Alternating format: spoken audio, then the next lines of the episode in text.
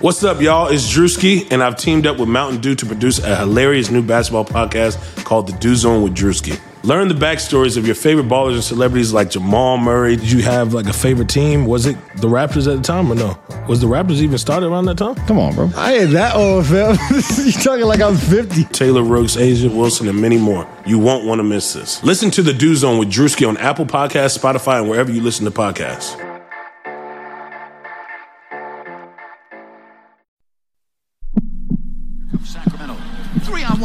One. Bagley the step. Bagley with the dunk. And you can put it in the book and send it to the line. There it is.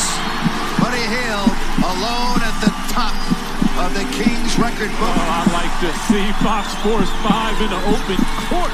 Fox into the lane. Oh, if you don't like that, you don't like Kings basketball. Oh. Welcome back to another episode of the King's Pulse podcast. My name is Brendan Nunes. Got Rich Ivanowski on here like we usually do. How you doing, Rich? I'm doing wonderful today, Brendan. In fact, I'm maybe doing better than ever uh, because we have my friend and uh, co-author at Sactown Royalty and, and a man who's I've never actually been on the podcast with at the same time, but a frequent guest of the show, Tim Maxwell. How you doing, man? Doing good, doing good. Thanks for having me on. Um, I'm glad you're finally willing to be on at the same time as me, and we can maybe hash out this whole Andrew Wiggins truth at some point while we're on. Uh, but uh, thanks for having me. I'm I'm so glad you mentioned it. My first question was who would you rather have, Austin Rivers or Andrew Wiggins? Um, now I would rather have Austin Rivers. Oh yeah. Yeah, Yeah. If we're, if we're talking contracts here, for sure. Right. If the contracts, I mean, either way, either way, honestly, I- Yeah, I, probably. I, either way. I think I would prefer Austin Rivers, but that's they're they're coming in hot, Tim. Uh, this is a very odd. This is so just for anyone out there. I have the receipts. Tim uh, wanted to trade Bogdan Bogdanovich for Andrew Wiggins. Oh, well, let me amend that. Bogdan plus picks for Wiggins, and uh, I did not feel that way.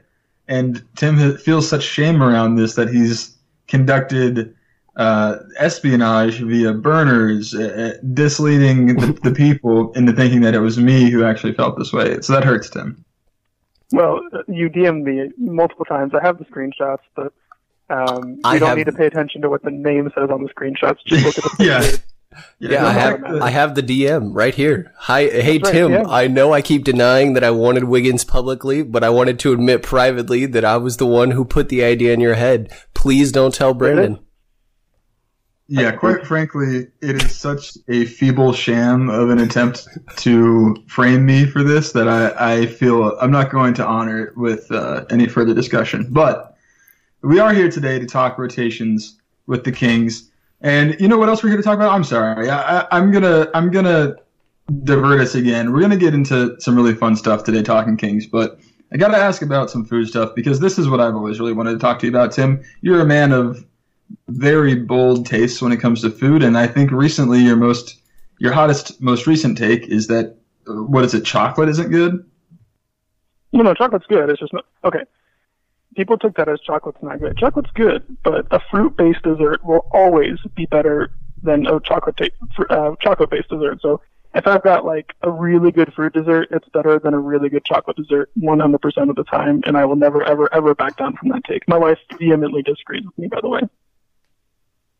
I actually agree with that completely. I'm a I'm a pie man. I'm uh, overcaked. Definitely taking a fruit tart or anything fruity. Give me a. I had a really nice like lemon meringue. Anyone who's uh, lives in downtown Sacramento knows Rick's Dessert Diner. I do not live far from there, and they absolutely smash the pie game. It, it's delicious. Uh, so I'll have to cook up some more questions for you about some food stuff, but we actually do agree. Maybe we have more common ground than we think. Well, And no, if you want to have right takes, then you agree with me. That's how it goes. Yeah, that makes sense. Uh, so moving on to some Kings talk here. Uh, we we got you in uh, just kind of a, a semi-emergency podcast because this new tool was released by Jeff Siegel over at Early Bird Rights, uh, earlybirdrights.com. He's been on the podcast before. Jeff is a uh, cap expert, and he has now released this tool through that website that allows you to create rotations uh, based on the current rosters. You can go in there, you can pencil in whoever you want at any position at any minute in the game, create your own subs, create your own lineups. It's really a lot of fun. It's very addicting. So uh, we saw that you were on this very quickly, Tim, and I know Brendan and I were talking about it immediately as well. So uh, yeah, what have you what have you seen uh, from from early bird rights, and uh, what have you been doing on there so far? Just messing around with it, Tim.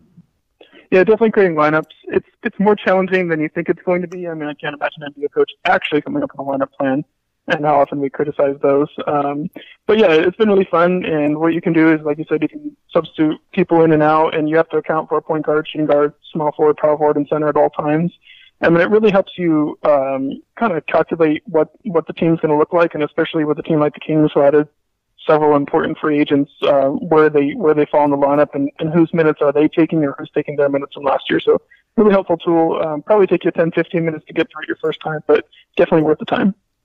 Yeah, it's a lot of a lot of fun. It's it's actually hard in, in in a good way. It's actually hard to get everyone the minutes that they deserve on this Kings team because there is. I mean, this team is just what 11, 12 guys deep now.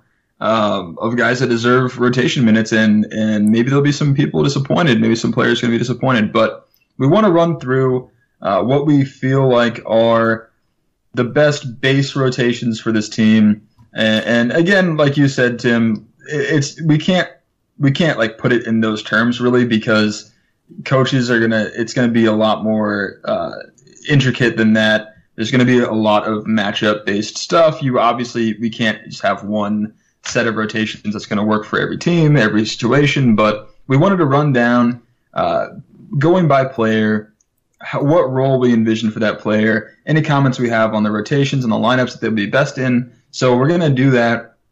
Just starting with, you know, going down the, the list the way that Early Bird has them set up, which is generally point guard all the way down to center. And we want to start off with Yogi Ferrell. So uh, I'm going to give some brief comments on here, but then I'm going to leave it to you guys to talk about him because I couldn't find any minutes in the rotation for Yogi Ferrell. He is an exciting player. He does bring value to the team, but he might be the 12th best guy on this team as well. And I just can't right now with the situation with Fox as the starter, the obvious starter, and Joseph as a backup that is being paid a significant amount of money and deserves quite a few minutes himself. I was not able to find a role for Yogi Ferrell uh, how about you, Brendan? I actually was the same thing. And it's because I feel like Fox should have the most minutes per game on this team. So much of the identity goes around him being one of, if not the fastest player in the league. And like you mentioned, Corey Joseph is a great backup.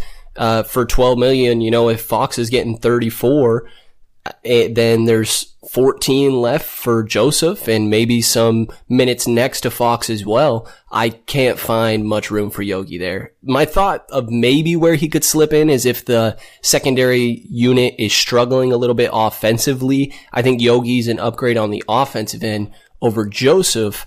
But when I was making these lineups, I left Yogi with nothing. Yeah, I'm I'm in the same boat as you two. Uh, I've got zero minutes for Yogi. And um, similar to what you guys said, Fox is going to get 32 to 35 minutes a game. Joseph's the better player. He's making more money. Um, he's a defensive wizard, probably the best backup defensive guard in the league and one of the best defensive guards in the league statistically and uh, for impact as well. So outside of injury minutes and like you mentioned, Brendan, maybe the occasional offensive punch because he's a much better shooter and scorer than Joseph. Uh, he's he's not getting off the bench for me. Yeah, so I agree with you guys about Yogi, and I, I'm glad you pointed out, you both pointed out that he could provide that extra offensive punch, and I definitely do see that coming uh, in in Joseph's role, cutting into Joseph's role if the Kings are down late, especially, and they need to make a mad dash to uh, get back in the game. You take Joseph off and you put Ferrell in there, and maybe just go with like the best, the highest powered offensive and shooting lineup that you can uh, but yeah, it's it's t- it's going to be tough for him. It's going to be tough to see uh, how that all plays out. But we are on to perhaps the biggest star of the team, almost definitely the biggest star on the team, at least for now, uh, De'Aaron Fox.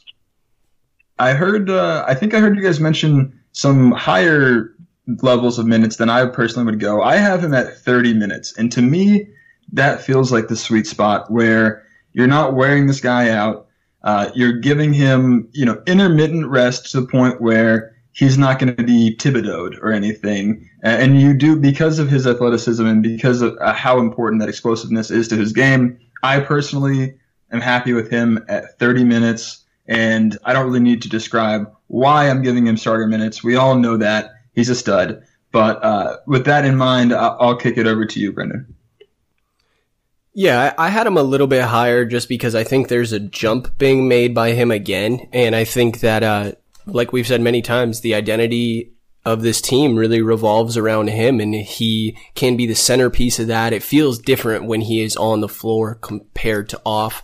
But you have a good point and you got me thinking that, you know, it, you have the opportunity to lower those minutes a little bit, maybe that 30 minute mark about what you're saying compared to the 34 I went into this with because you have such a great backup in Joseph. So I can, I, I'm getting there with you to that 30, I'll go 30 to 32 range.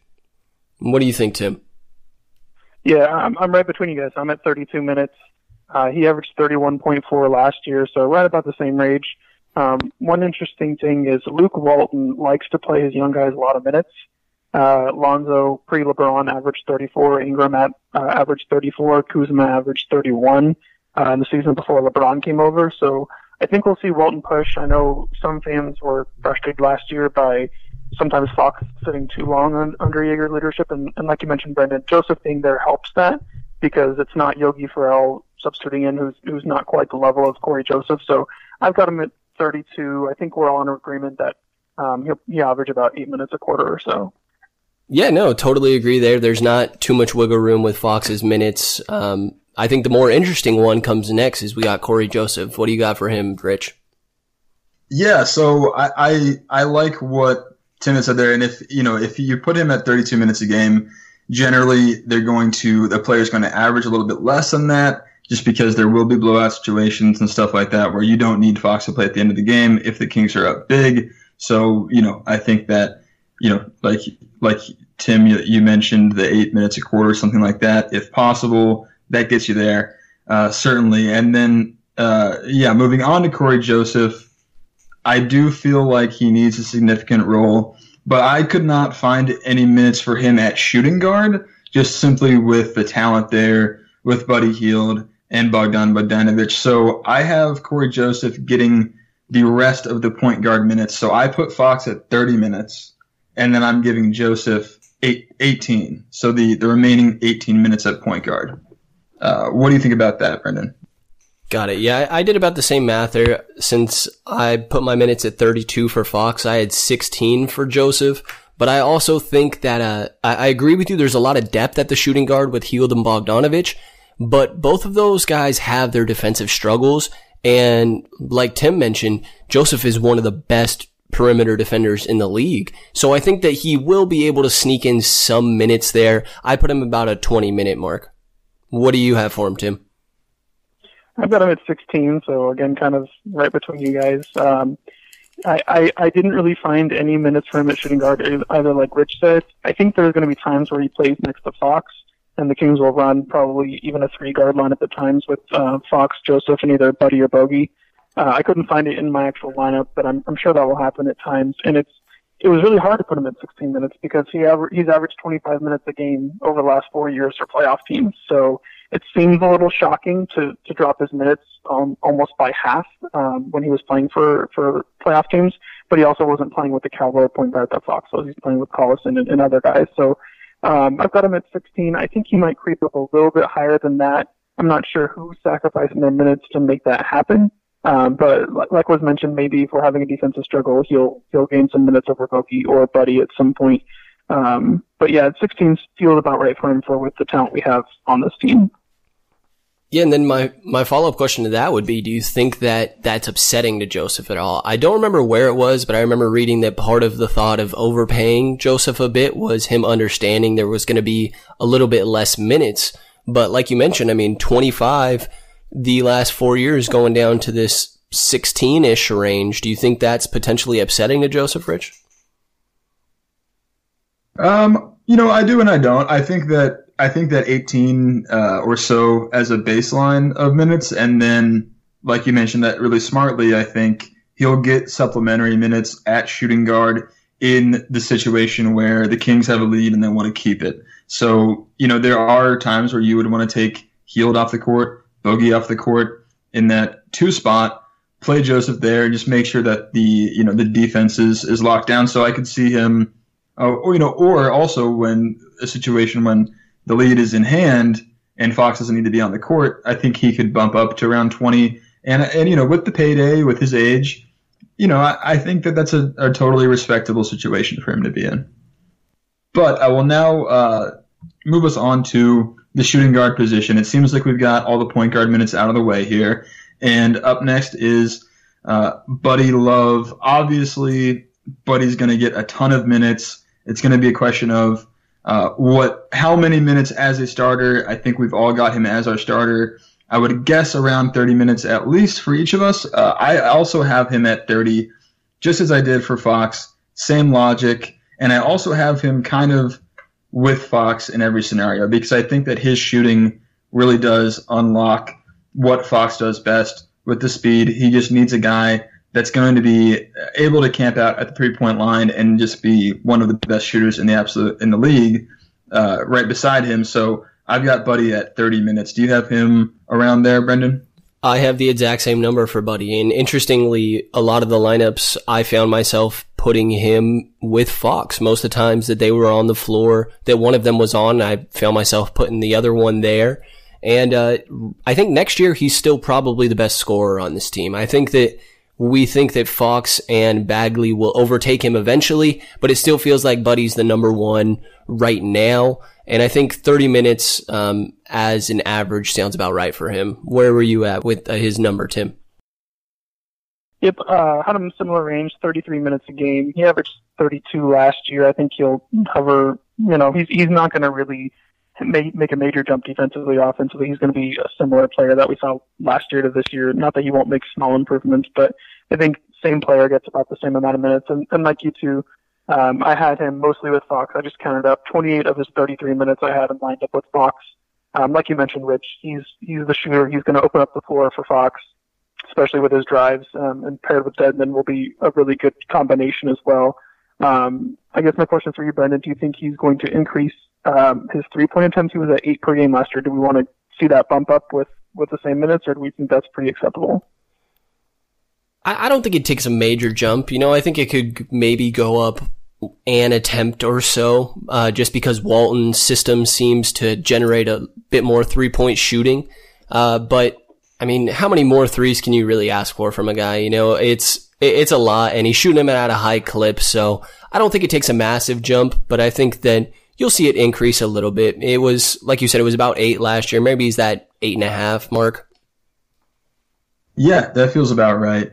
Um, we there's a pretty you know there's been a consensus here so far, but uh, Bogdan Bogdanovich, who's up next, he feels kind of like an X factor. Uh, he is the first guy that I have on this list to play multiple positions in my rotation.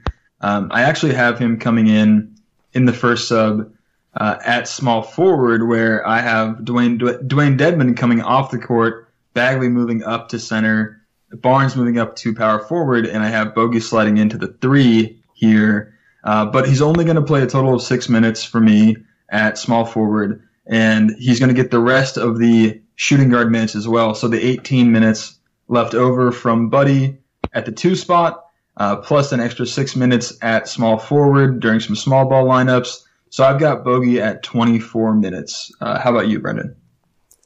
Yeah, so he is my first sub as well, but I struggle taking Dedmon out and moving Bagley to the five only because you also have Richaun Holmes and Giles. And I think that Giles can play the four next to Bagley, but I like him being next to Bagley. So Bagley was my first sub. I move Barnes to the four and have Bogey play the three with Buddy at the two. But I have about the same amount of minutes here. I have 25. Like you mentioned, first guy that's going to play multiple positions. Even though I think um, him having a more consistent role at the two is going to be good for him this year. And I want him really running the bench. So 25 minutes felt like a good amount for Bogey there. Um, what do you think, Tim? And do you possibly have him closing games at times?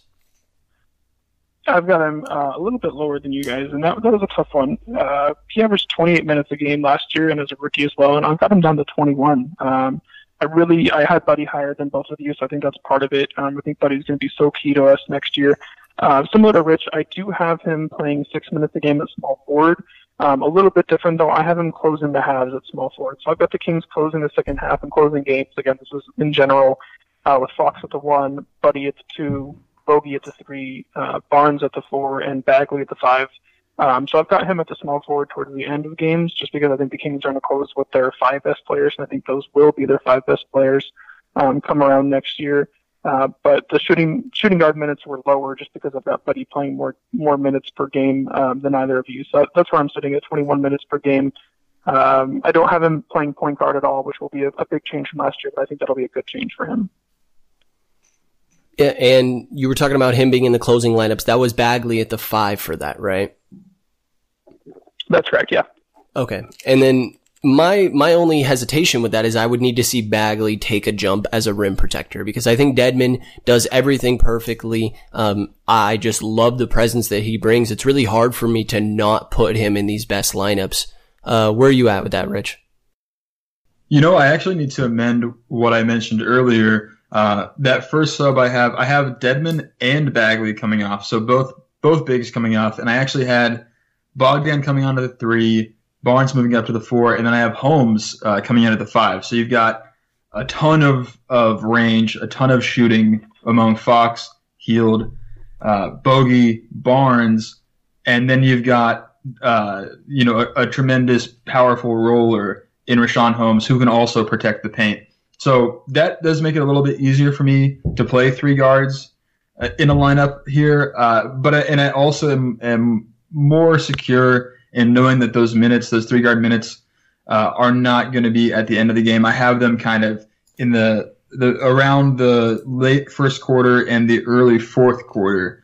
Uh, but I like that. I like the boldness from Tim, and I think that by the end of the year, there's a real possibility that that is the best five players on this team, and therefore, you know, will make a lot of sense as a closing lineup.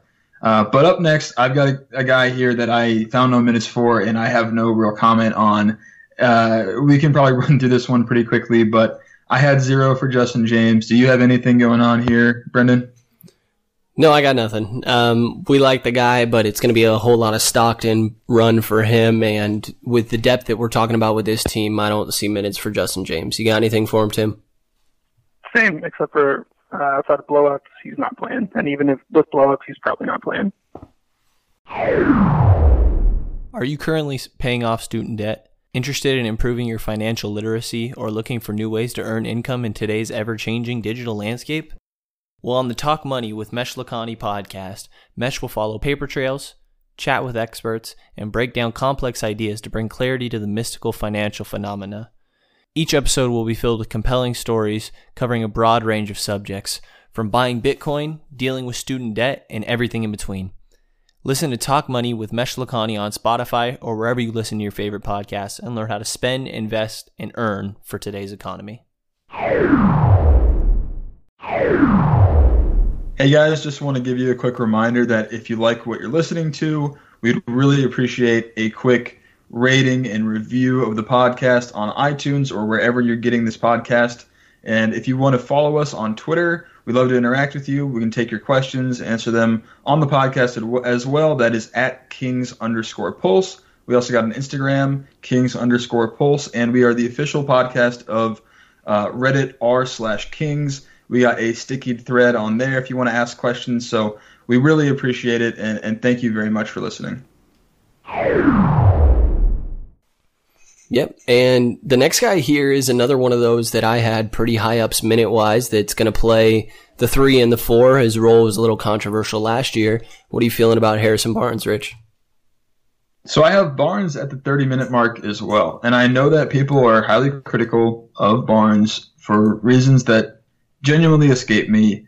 Uh, I mean, I, I, guess I get it because he he did so poorly in Dallas, but um, He was really misused. I, I will I will take the opportunity to plug a piece that I wrote recently on Barnes and his misuse in Dallas and how the Kings aren't doing that. They're using him almost identically to how the Warriors used him, and it so far has been good in Sacramento, and it was really good in in Golden State as well to the point where you know, he got a max deal, and there's a reason for that.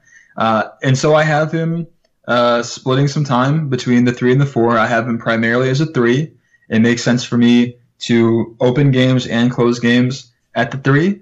Uh, I have the same sort of breakdown as I did with Bogey, where he just in the in the minutes where Bogey plays the three, I have Barnes at the four to maximize some shooting there. Uh, so I have Barnes with 30 minutes total, six of those coming at power forward, and 24 at the three. Uh, what about you, Brendan?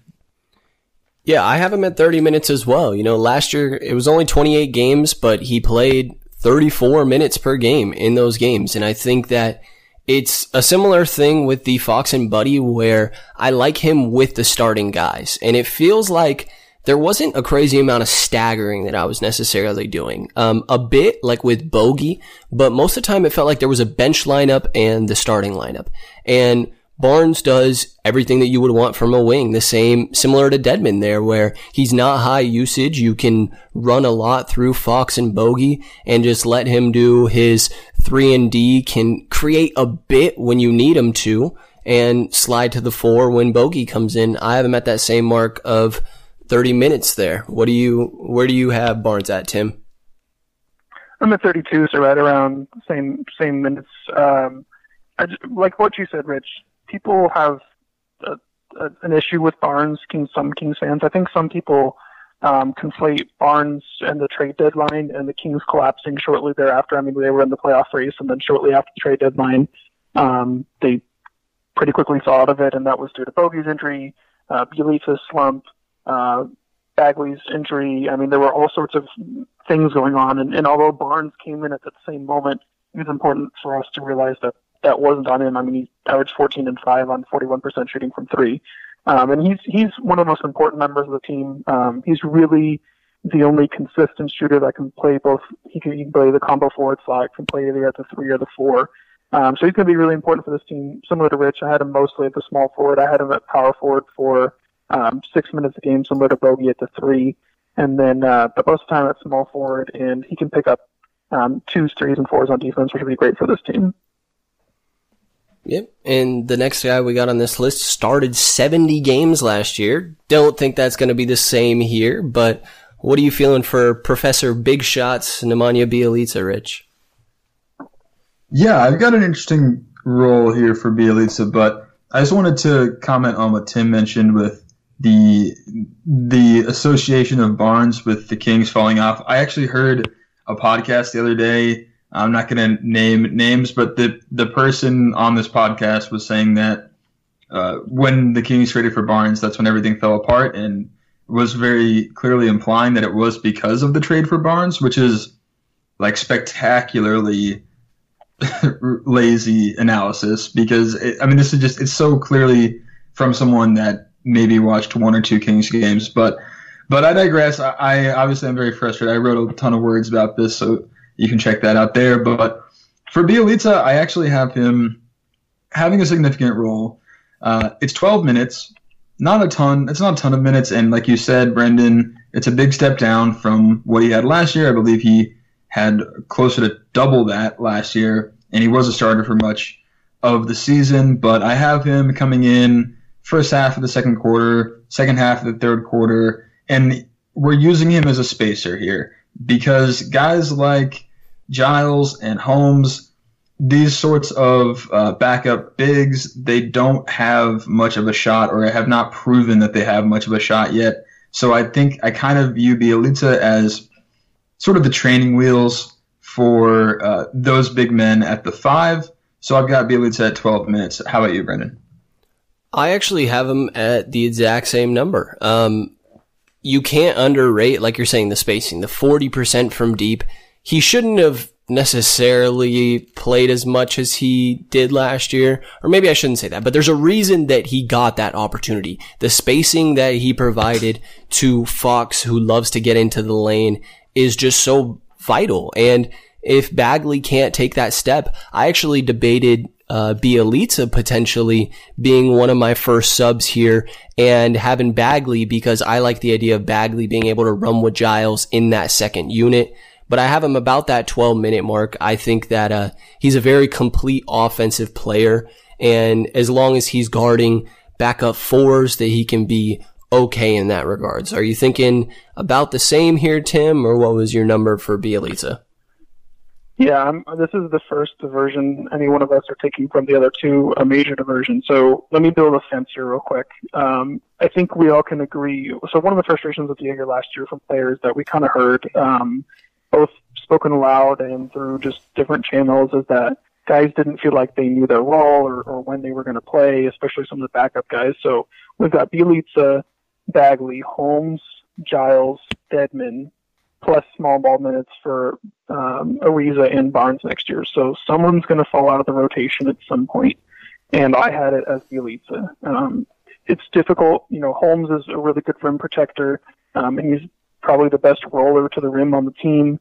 Um, you got Giles, who's kind of the up and coming. Uh, the Kings want him to be a star, and then Bjelica, who's your who's your specialty floor spacer. And uh, he averaged about what 23 minutes a game last year. I have Dedmon in the same range of minutes, and I think he's going to provide a similar role as the big man spacer. I, I can definitely see your your your two arguments for Bjelica playing, and I, I wouldn't be shocked if he if he played over one of the other two backup bigs. But as of right now, I've got Dedmon as your spacer, Bagley maybe as your spacer, and then um, Giles and Holmes as your defenders, uh, rim rollers, things like that. So for me, I've got him uh, at zero minutes per game and falling out of the rotation. Uh, Brendan, tell me if I'm crazy.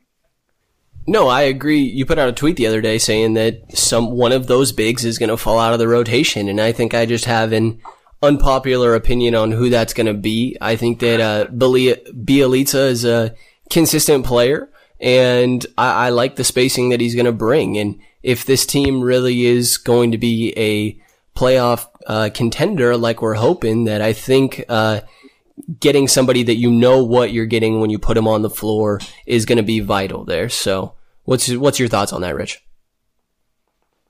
So I do think you're a little bit crazy, Tim, uh, and not just for your food That's takes, okay. but so I I get your logic here, but I so I want I want to bring this back to the way we all felt about Willie Cauley Stein. It was never about Willie Cauley Stein truly.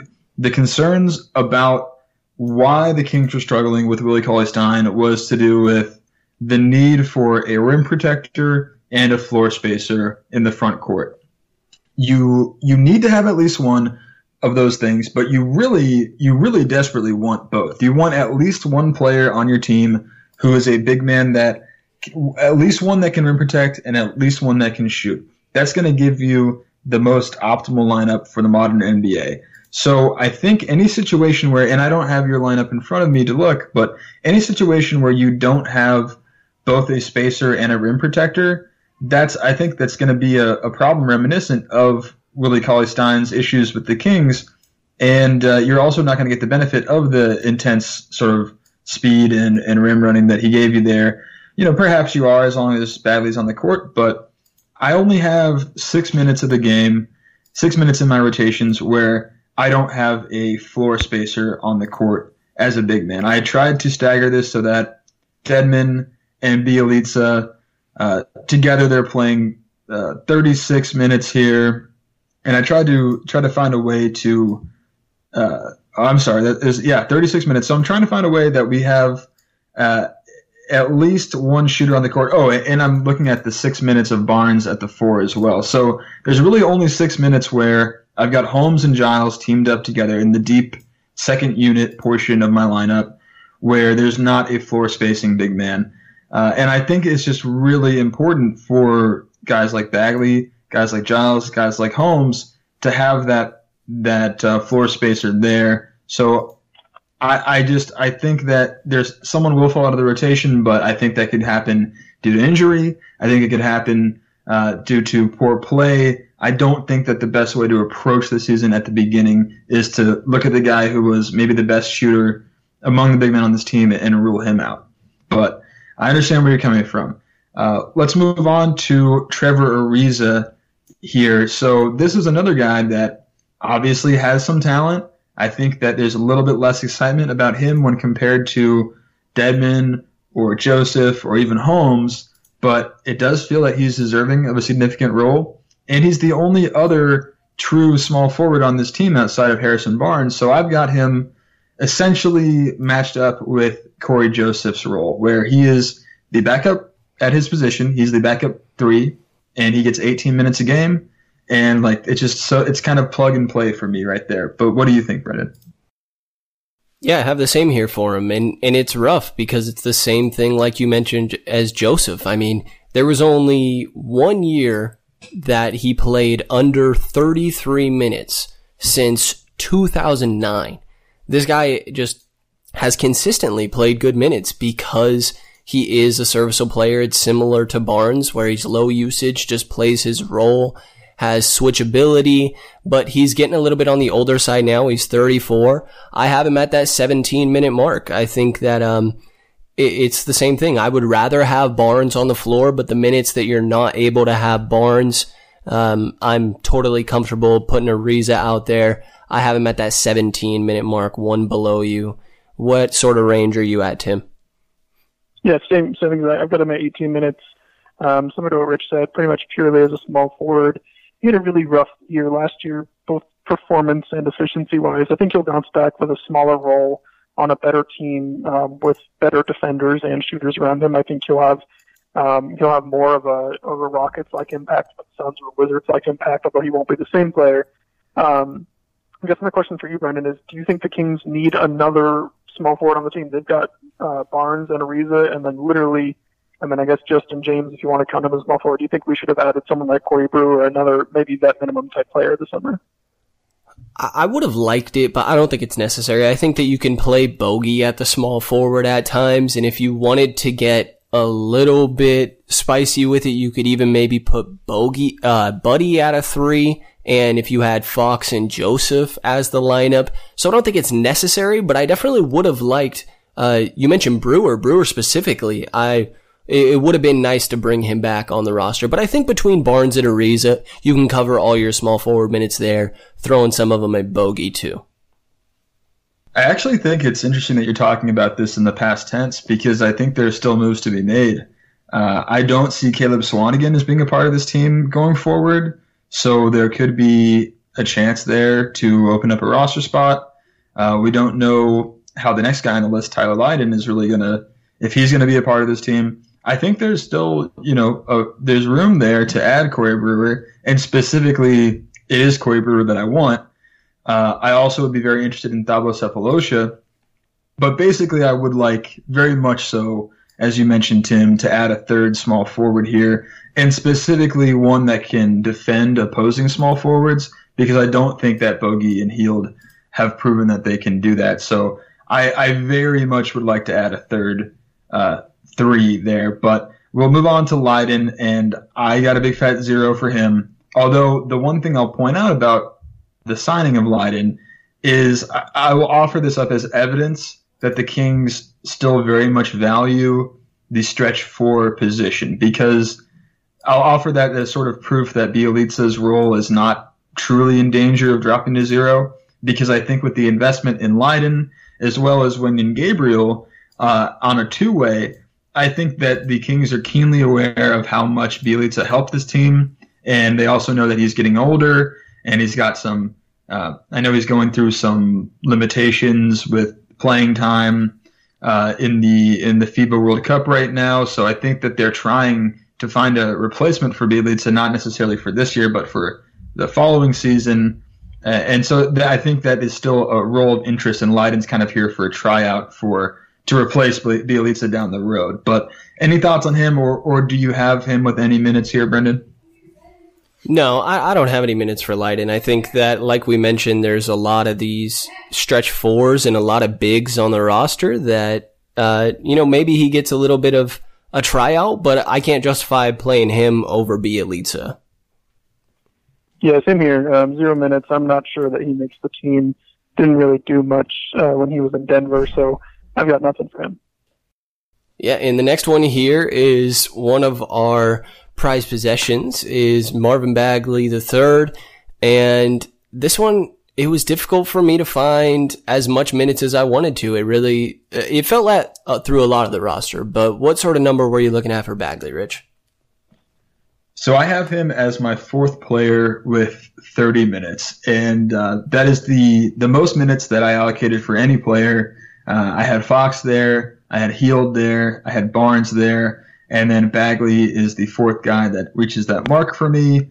Um, I got that extra six minutes for him uh, moving up into the center position, but uh, generally, you know, his base position at power forward, I think he starts games, and I also have him closing games there. And so I've got him 24 minutes at the power forward spot and six at center, although I expect his minutes at center to increase as he bulks up, adds, adds weight, and develops his uh, defensive interior game. What about you, Brendan? Where did you end up with him? I ended up with 28 minutes here, and I think it could be a little higher, like you're saying, but with the depth of the bigs, it was, it, it, was difficult to find more. I wanted to, but at the same time, I needed minutes for Holmes, Giles, and Dedmon, and Bjelica there as well, Barnes at the four, so I struggled to find a lot of center minutes for him because of the same things I said. Holmes and Dedmon really got those minutes for me. I guess actually when you had him with Giles, I would call Bagley the center there and Giles the four. But I ended up with 28 minutes here and wouldn't be surprised if it ended up a little bit higher though. Where were you at with Bagley, Tim? Um, I came out a little higher than both of you. I came out with 33 minutes. Uh, to your point, Brendan, um, I don't I don't need to find minutes for Holmes and Giles or Bjelica or Dedmon because Bagley's my best big man. So I'm going to get him minutes first, and then I kind of kind of tiered down from there for the rest of the bigs. I've got him at six minutes a game at center, so similar to Rich. Um, he, he's easily the best big man on the Kings next year. He was the best big man on Kings last year, to be frank. Um, and I think he's going to get close to that 2010 mark, although that's going to be difficult for him um, to hit for sure. Uh, but for me, I've got him at 33, like I said, and I think he's just he's going to explode next year. And another off season in the weight room, um, understanding better rebounding positioning will be big for him, and then just even having um, better teammates around him with Barnes at the three for a full year and Dedmon at the five for a full year. I think he's going to explode and, and be the second best player from the 2018 class next year for sure. Yeah, I mean, I definitely have no issues with that. And I think you do have a good point where Bagley should be the priority there. Um, I would, I, I don't know. I think that Dedmon is going to be pretty vital here. It sounds like I'm a little higher on Dedmon than both of you guys. And I know you very much like Dedmon, but minute wise. And, uh, it, and it's going to vary I think sometimes you're going to be able to have Bagley at the five, and then there's other teams that you go up against that have a real traditional big that I don't know how much I'm comfortable with him banging down low. And the step that's going to need him, that's going to get him more minutes for me is going to be the rim protection. Uh, just being in the right spot on help defense. But what are your thoughts on, uh, Tim giving a little bit more minutes to Bagley there, Rich? The King's Pulse podcast is recorded and hosted on Anchor. It is the easiest way to make a podcast and it is 100% free. It gives you everything you need to record, edit all of it so it sounds smooth and professional, and upload it all from your phone and or your computer. They distribute your podcast to every major platform. They give you an opportunity to make some money in the process as well. Download the Anchor app or go to anchor.fm to get started. So I I think that Tim is doing a better job of looking forward than I am because I, I think I have this set as very much you know who these players are right now, but we're talking about a full season. Um, and so I, I, think that Tim is accounting for more growth throughout that season than I am.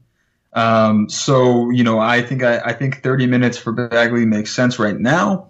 But if he does bloom and blossom into uh, truly, like Tim mentioned, maybe the second best player in this draft class, in this previous draft class, then absolutely give him as many minutes as you can. But I think as, on day one, I think that there's a case to be made that Dedmon is the best big on this team, uh, simply because he has shown, you know, with the plus minus stuff, with the rim protection, with the shooting. I I don't mean in terms of raw talent. He's obviously not doesn't have as much raw talent as Bagley, but in terms of contributing to wins day one, I think I think Dedmon is probably the better player. Uh, again, you know, opening night, but I still have Bagley with more minutes. Of course, I got him at 30, uh, and then we can move on to. Uh, this is where it's going to get tough, I think, for both, for all three of us, uh, and for and for the coaching staff as well. Uh, moving into the Holmes and Giles conversation here in just a second, but starting with Holmes, I've got him at 12 minutes. Uh, I have him at the center position in all 12 of those minutes. Uh, and I have him surrounded by shooters so that he is kind of the the one rule man, the one guy that can't shoot when he is on the floor. But uh, yeah, I mean, 12 is is the mo- the best that I can do right now for Holmes, and I think that he could, you know, I think he could easily deserve more than that, especially if the chemistry works out and if he continues to improve. He's still fairly young, and he could definitely take another step forward. But 12 minutes is where I'm at. Where are you at, Brendan? I have Holmes at 14 minutes, and a lot of it comes down to Holmes versus Giles, it felt like for this backup. And I found myself putting Holmes with more of the starters. Uh, I felt like what he did was very complementary, and I think that he does that at a great level. So I think that, like you mentioned, he's one of the best role guys, that having him there to rim protect, roll, and run the floor uh, around the fast paced starting lineup works well. I got him 14 minutes and I like Giles more so when it's the bench and you need a little bit more playmaking. So I have 14 for Holmes, uh, two up on you, Rich. Where are you at with that, Tim? I'm at the lowest mark, uh, but similar. I'm at 10 minutes per game, traditional kind of backup center type role. Um, a lot of that's going to depend on how Giles is playing and how Bagley's playing. That probably will be a big impact on how much Holmes gets to play. Uh, great rim runner, pretty solid rim protector. He can also switch out on the perimeter, which is something really the other big men, maybe minus Giles, can do effectively. So it'll be big for the Kings. Um, but 10 minutes a game feels about right for a guy who um, signed for two years, 10 million. I, I don't think we need to play him much more. And outside of an unexpected explosion, I don't think he'll play much more. Yeah, and I don't know about you guys, but I feel like we can probably roll over Caleb Swanigan here next. I got nothing for him. Yeah, you will hear no objections from me there. Might be entertaining. Yeah, so I'll just jump to Giles then because yeah, I mean, I don't think we even any of us even think Swanigan will be on the team uh, opening night, except for maybe as a maybe just as a salary filler trade piece if they choose not to bring in Brewer or Sefolosha or, or another another vet. But yeah, moving on to Giles here. Maybe the trickiest guy to figure out simply because when he is healthy and when he is not in foul trouble, you know, he truly has as much potential as maybe anyone on this team.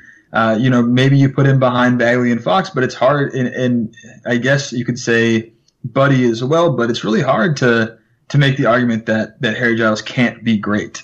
Uh, I think we all agree he can be great. It's a question of uh, his health and his his foul stuff, which did diminish towards the end of the season.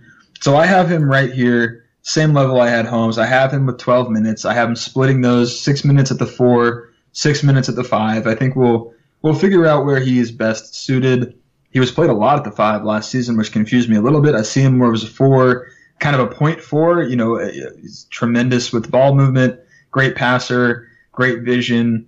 Uh, but it's more. I would like to give him more here, but I think that there's a lot of sense in managing his workload considering the the injury history. So I'm stuck at 12. Where are you at, Brendan? I have him at the exact same mark. I have him at 12 minutes. And like you're mentioning, it's rough because he has this potential. And I, th- I would guess that Tim looking forward might have him a little higher. And I wouldn't have any objections to that. But I like him in that bench lineup, and I think that the playmaking is really one of his best skills that you're getting from him there. But I need to see more until I'd rather have him as my four or five with the rest of the starters instead of Dedmon or even Holmes at times. Um, so I think that my issue was I found I, I had trouble putting him next to the rest of the starters instead of Dedmon or Holmes. So that's what put him at the 12 minute mark for me. Where were you at with that, Tim? You're right. I was I was higher. Um, one, I was assuming Giles is healthy, which Rich brought up a great point. He's played 58 career games in two years, so it's not, we can't really count on Giles for much yet. Um, so this is assuming he's healthy. And the other part that I, maybe I was a little bit different than you guys on for my rotation was I tried to more project it onto what I think will happen than what I would want to happen. I think the Kings want Giles to play. I think the Kings will push, will push Walton to play Giles. Um, so I have him at 20 minutes a game which feels like more than he, I guess you could say, would earn from his performance last year. Like I don't think Giles necessarily um, encapsulates a 20 minute per guy per game player from what we saw last year, even even with the potential. But I think the Kings will think he is, if that makes sense. And um, his minutes. So I think his minutes will directly impact Dewayne Dedmon's minutes because I think I can see those two. The better Giles plays, the less Dedmon plays. The worse Giles plays, the more Dedmon plays. Because um, I think Bagley's obviously going to get his minutes, and then Holmes will get the backup big minutes anyway. So um, kind of rambling there, but all that to say, 20 minutes a game is what I think the Kings will have him at. Um, I also have a theory that Giles is going to get minutes either way because if the Kings are a playoff contender next year, and I'm talking about like in the sixth, seventh seed for most of the year, Giles is probably playing up to his potential and healthy. And if the Kings are well outside the playoff race next year, then he's playing for developmental purposes. So for me, for for most highest chance of, of minutes for Giles is going to be higher than you two, just because I think the Kings want him developed, they want him in games, and they want him playing. And I think they want him playing next to Bagley a lot as well. So I had those two paired up quite a bit. Got it. Okay, that makes me curious of your Dedmon number a little bit. I know we're going to get to that, and I want to point out there was only eight times last year that ba- that uh, Giles played more than 20 minutes, and there was 15 times that he played less than 10. Um, and obviously, you know, a lot of injuries. He had a very up and down year. Rich mentioned foul trouble, throwing him off a lot, but um, I don't think Giles is necessarily as much of a need to play well for this team to be in that playoff hunt. I think that uh, Dedmon can do everything here, and honestly, Giles could not be on the roster, and I still feel comfortable that this team could be competing for an eight seed. I'm glad you brought that up because those were my thoughts as well. I think that there's a very real chance that the Kings hang out, you know, in that six to nine slot in the West, and you know, even if Giles were sidelined with an injury, I, I, I think that this team, even without him, is still a solid 10, 10, 10 players deep. Um, and I don't think that it hinges on. I don't think that this season hinges on Giles, but I'll also say uh, to kind of contradict Tim's point there. I just I don't see Giles taking minutes from Bjelica or Dedmon because he doesn't have that shooting prowess or at least the history of shooting because I think that's what Bjelica and Dedmon are going to be most needed for. However, I do have like a conspiracy theory that Giles is a great shooter, mostly because I've seen it in Stockton. He's eight from 11, eight for 11 from three in Stockton. So I know he's got a smooth stroke. However, you know, until we see it in the in the NBA, I can't have him taking minutes from Bjelica. I think that if he were to take minutes from someone, it's probably going to be Richaun Holmes. But uh, that that is certainly the hardest one to predict. I think that I don't think that any of us feel like a tremendous amount of confidence in knowing what Giles, uh, what Harry's rotation minutes is, are going to look like for this team. But uh, you know, maybe that's a decent decent transition into Dewayne Dedmon, who I feel like is a very clear cut what his rotation will look like. I have him at 24 minutes, and I think that's, I would, you know, I think that's pretty much the easiest one on this list. He's been a starting center, but not like a 30 minute plus guy. He's been around that 24, 25 minute mark uh, for a couple of years. I think it makes so much sense with the amount of money they paid him, with the uh, with the skills that Dedmon brings. That you know, just no one else on the team can also protect the rim and shoot it quite yet. I think he's your starting uh, center. I think he's your closing center. So I've got him at 24 minutes. What about you, Brendan?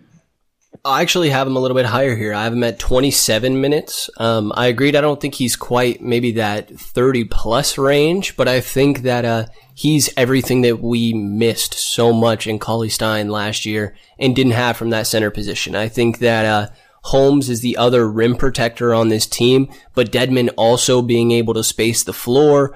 I would like to have him out there as much as possible while also still getting some occasional center minutes to Bagley and throwing some minutes towards Holmes and Giles as well. So I'm a little more uh, higher on the Dedmon minutes there. I have him at 27. What do you have there for him? In the middle, once again, uh, 25 minutes, so closer to Rich. Uh, well, actually, went in between you two. Um, 25 minutes a game, all at center. Um, you guys mentioned a lot of why we liked Dedmon so much this offseason, why we wanted to add him as a free agent. He's um, a volume three point shooter with accuracy. He's a solid rim protector, average rebounder, um, good locker room presence as well. I think he'll be an important piece. And to your earlier point, Rich, um, he'll have a big impact on the team, even though his talent may not be as high as some of the other guys. He just knows how to play the game and play it well. And um, although we'll see his minutes per game, I think right around we're on the same agreement. He's also missed quite a bit of time over the last few years, so he's averaged about 62, 63 games a year over the last five seasons. So that's going to potentially open up some minutes for some of those other guys as he misses time with little twisted ankles or you know whatever else happens to him. So he's going to be really important for this team and and um, a very very underrated free agent signing on a national level that I think is going to help drive us to the to that eighth seed if at all possible. Agreed. Yeah, Chris Kirschner, the athletic cover for the Hawks, was mentioning to us that he thinks Dedmon's one of the most underrated guys in the league. Uh, I kind of was laying it out, and I think he's in kind of that top 10-ish range, a little bit below that, but he really is that good of a center, and I could not be happy, more happy that he's on this roster. Um, uh, one thing I'm curious is what you guys think the closing lineups is going to look like. So for me, I've got it the same as the starting lineup, and I think that it is very liable to change, especially as Tim mentioned, as Bagley continues to improve. I think he could. I think there is a chance for him to close games at the five by the end of the season, depending on how his interior defense again improves and maybe his shooting as well. But uh, I do have it as the same as the starting five. So for me, it's Fox, Hield, Barnes, Bagley, and Dedmon. What did you have, Tim? Um, yeah, I, so I think I agree with you.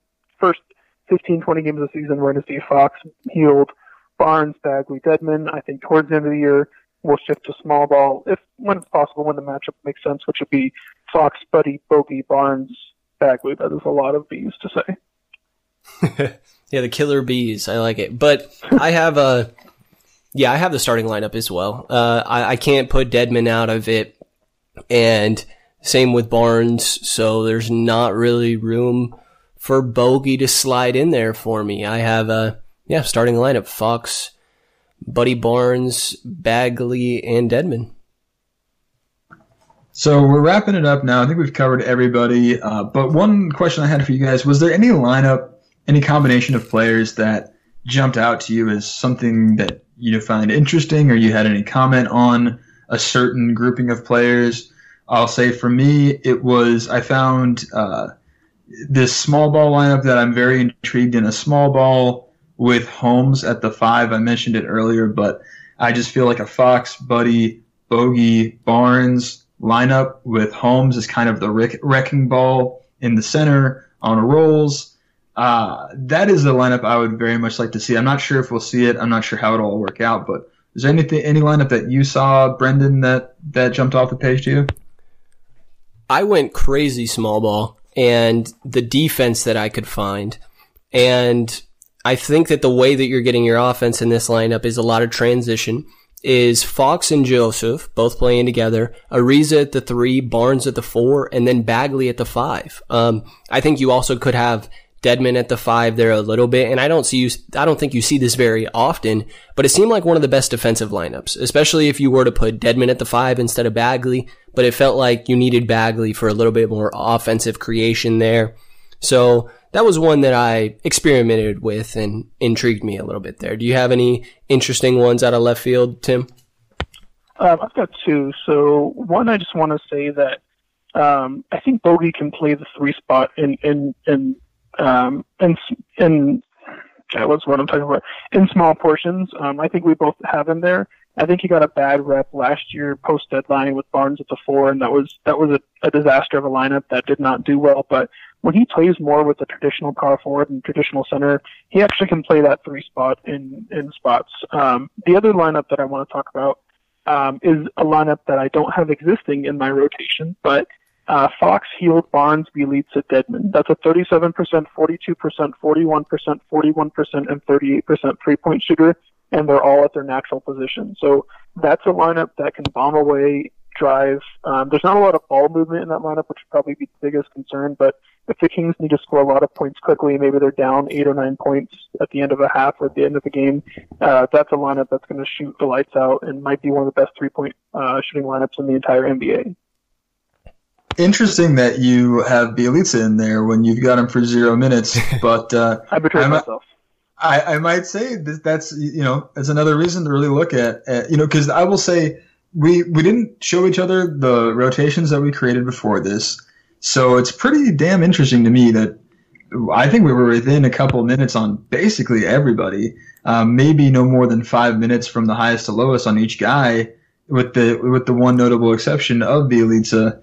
So it's something to look at there. But uh, let's get back to the serious questions at hand. The question that everyone out there is uh, really wanting to hear, Tim, is it true that you prefer ham to turkey on Thanksgiving? Oh, for sure. Honey baked ham. Why not? I mean, it's delicious. It's, it's like turkey, even if you cook it really, really well, is fine. Like I can cook a good turkey, I can fry a turkey, I can do all that stuff. But if you put a honey baked ham in front of me, it is a different world and it's more versatile as leftovers as well. No doubt. You're an absolute madman. The turkey is so key to the, that best holiday of the year, and then you need the leftover turkey for the leftover Thanksgiving sandwiches. So uh, I cannot believe you would possibly say these things. It, it hurts me to my core. But uh, what else would you expect from a man that wants Andrew Wiggins on the Kings? Anyway, let's uh, let's wrap this up, and I really want to give you a chance to plug all your stuff, Tim. Um, you are, I'll say it, the best Twitter follow for Kings fans out there. Uh, you want to give people your Twitter handle and uh, where they can read your work as well? Yeah, absolutely. Thanks, Rich. Uh, so I write for Sactown Royalty with Rich, of course. And then my Twitter handle is at TimMaxwell22. It's more commonly known as the Sactown Baby Giraffe. You will find the best food takes, uh, a lot of stats. I like to post a lot of stats. And then um, some things that'll upset some people every once in a while, like when Rich convinced me to try to trade Bogdanovich for Andrew Wiggins. I love it. But yeah, thanks again for coming on, Tim. This was a uh, good little rundown, and it'll be fun to compare how our numbers actually match up going into the season. But that's going to do it for this episode of the King's Pulse podcast. Thank you to everybody for listening. You will hear from us again in the next couple days.